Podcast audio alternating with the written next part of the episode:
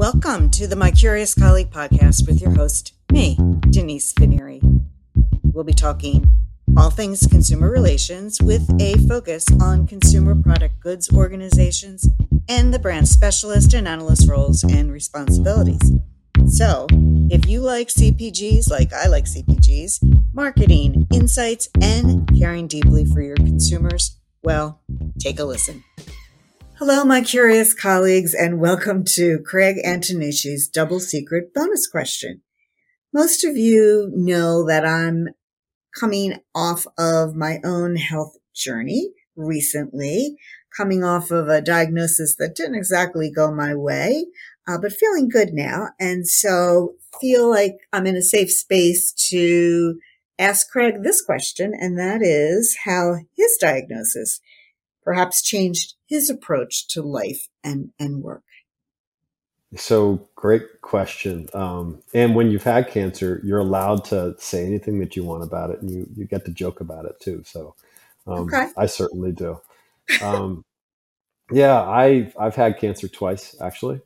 Uh, once in 1999 and once in 2012. So testicular and prostate cancer. And uh, I will say the first time didn't change much because uh, you know I caught it pretty early. Um, I had a lot going on in my life. The same, in fact, the same day, my um, my spouse at the time, she was pregnant with twins, and my brother-in-law, um, her brother, who was a professional wrestler in WWE, and he had an in-ring accident in Long Island, New York, and was paralyzed. The same day that I found out that I had cancer the first time. So with so much going on, the first time around cancer was kind of like, all right, well, just we'll just just another thing to deal with. And uh, right.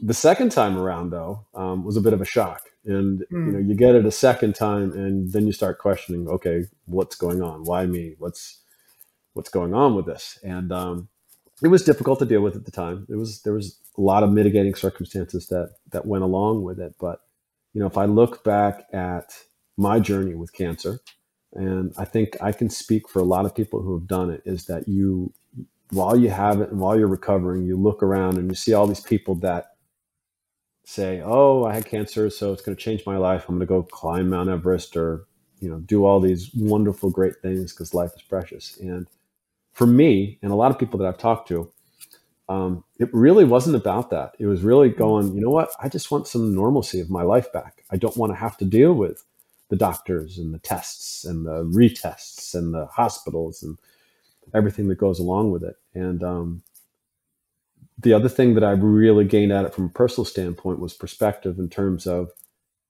you know, people don't know what to say to you half the time when you have cancer. Yeah. They're lost for words, so they say something that they think is what they're supposed to say, but really, as a cancer survivor or patient at the time, you kind of go like, "Oh, that's not really what you should be saying to me right now." and um, shouldn't be laughing, but yeah, well, I know, true, I know what right? you're talking about. I know. yeah, it's true, and and um, you get a little angry at that. And uh, but what you end up realizing is that everybody has their own story. Everybody has their journey, and it's not you don't line up everybody who has cancer and say, okay, this is the one that had the easiest, and this is the one that had it worst. It's it's your own personal experience. Yeah. And this is where the segue into customer experience comes.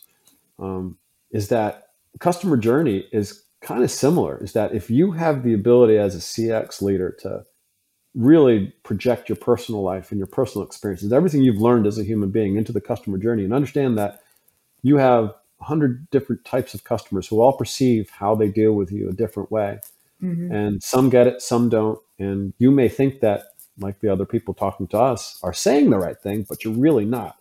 And the biggest thing is, is that you're not listening to what the real problem is in people's lives. So for me, for instance, you know, you would have people that would say, Hey, let me know if I could do anything for you. So, so sorry to hear this. And really what I wanted to hear was, wow, man, that sucks. Um, do you want to get a beer and you can vent? You know, that's what I wanted to hear. And, and other people may have wanted the same thing or wanted something different, but really it was the lack of people asking the right questions or listening to what it was I was saying. Hmm. And the same thing goes for us as customer service. We think that what we're delivering is great, but we're really not listening to what the customers are saying. And um, so that's that's kind of the lesson that I took from my own journey of gaining some perspective and having to go through some really crappy times and lousy moments in my life and understand that uh, you know everybody sees everything a little bit differently. So learn that quickly, and you can begin to design your professional experience a little bit differently as well. So hmm. there you go. Interesting. A little tough love thrown in there. Yeah. I didn't see that coming, but it's all as you said up at the top. It's all it's everyone has their own unique experience, and there's no wrong answer. Um, how did did it impact your approach to um, just work at a higher level? Like, did you say, did you think to yourself, "Oh, I got to work more. I've got to work less." We can edit this out if you don't want to. I'm just no. Actually, that's a great point to make because it did. It forced me over a period of time. This was not an instant thing for me. This was a learned behavior on my part, um, and I really only started to really get it the past couple years. Was staying in the moment at every moment and realizing that no matter how bad or good something is, it's going to end no matter what. And um, so, what that means is that when I go to work, I am all in at work. I am there. I'm hyper focused. I'm engaging with our people. I'm supporting my team. Yeah. We're, I'm listening to them. I'm theirs and they're mine. But when I leave and I come home, you know, I used to have the habit when, when I used to work at BPA. I mean, I would work 70, 80 hours a week. I would be up at six o'clock answering emails. I can't tell you how many times I got on airplanes with IVs in my arm um, because I wanted to go get a deal because I thought that's what I needed to do. And while I probably, I can't say that I wouldn't do that again, I would approach it a little bit differently. I would stay mm. in the moment a little bit better. I would put things in better perspective. So when I, when I'm not working, I'm focused on the things that are important to me. Um, right now. You know, whether it's uh, you know making connections here in Birmingham and making new friends because I'm I'm new to town, reconnecting with with old friends. Um, you know, strengthening the relationship um, with my older kids, which you know I've, I've, lost touch with as they've gotten older. Um, mm. That's difficult, but yeah. uh, you know, uh, you know, as they get it, they're they're they're adults, and you know, there was a great show. So, uh, you ever watch Stranger Things?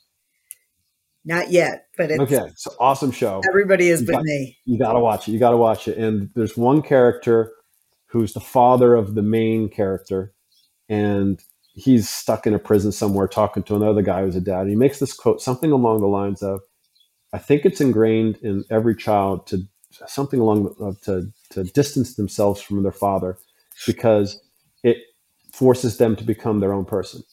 And I looked at my own relationship with my dad, and it was strained for a long time. But I, I kind of reflect on the fact that maybe that's kind of true. So my kids are like in that they're becoming adults and and and everything that goes along with it. So um, I don't know where I'm going with this, but it actually was but, a but, um, good tangent.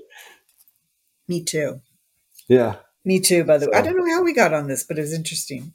Yeah, I mean, it goes all oh, back to, to just focus okay, on the right with connecting with your older kids and and kind of yeah. why that's so like so yeah when i'm yeah when i'm talking with my kids i'm there with my kids. I'm having yeah. a conversation. I'm not thinking about okay i got to get you know i got to get down the road here. I'm having dinner with one. I'm yeah. focused on the conversation. I'm listening. Same thing with professionals that when you're dealing with the, the, people that you work with or your customers you're there.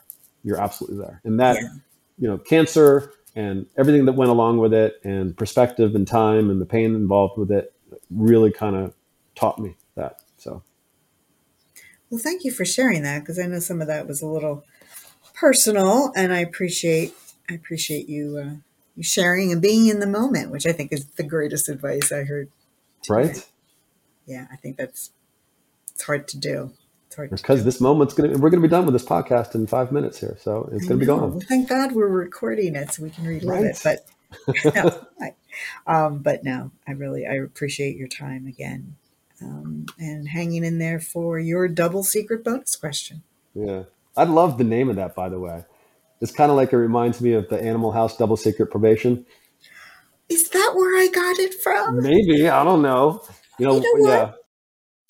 If you've learned even a kernel of an idea or was inspired by this episode, please consider rating and reviewing the podcast on Apple Podcast. Be sure to share out the hashtag CPGCX because CPGCX really and truly rocks.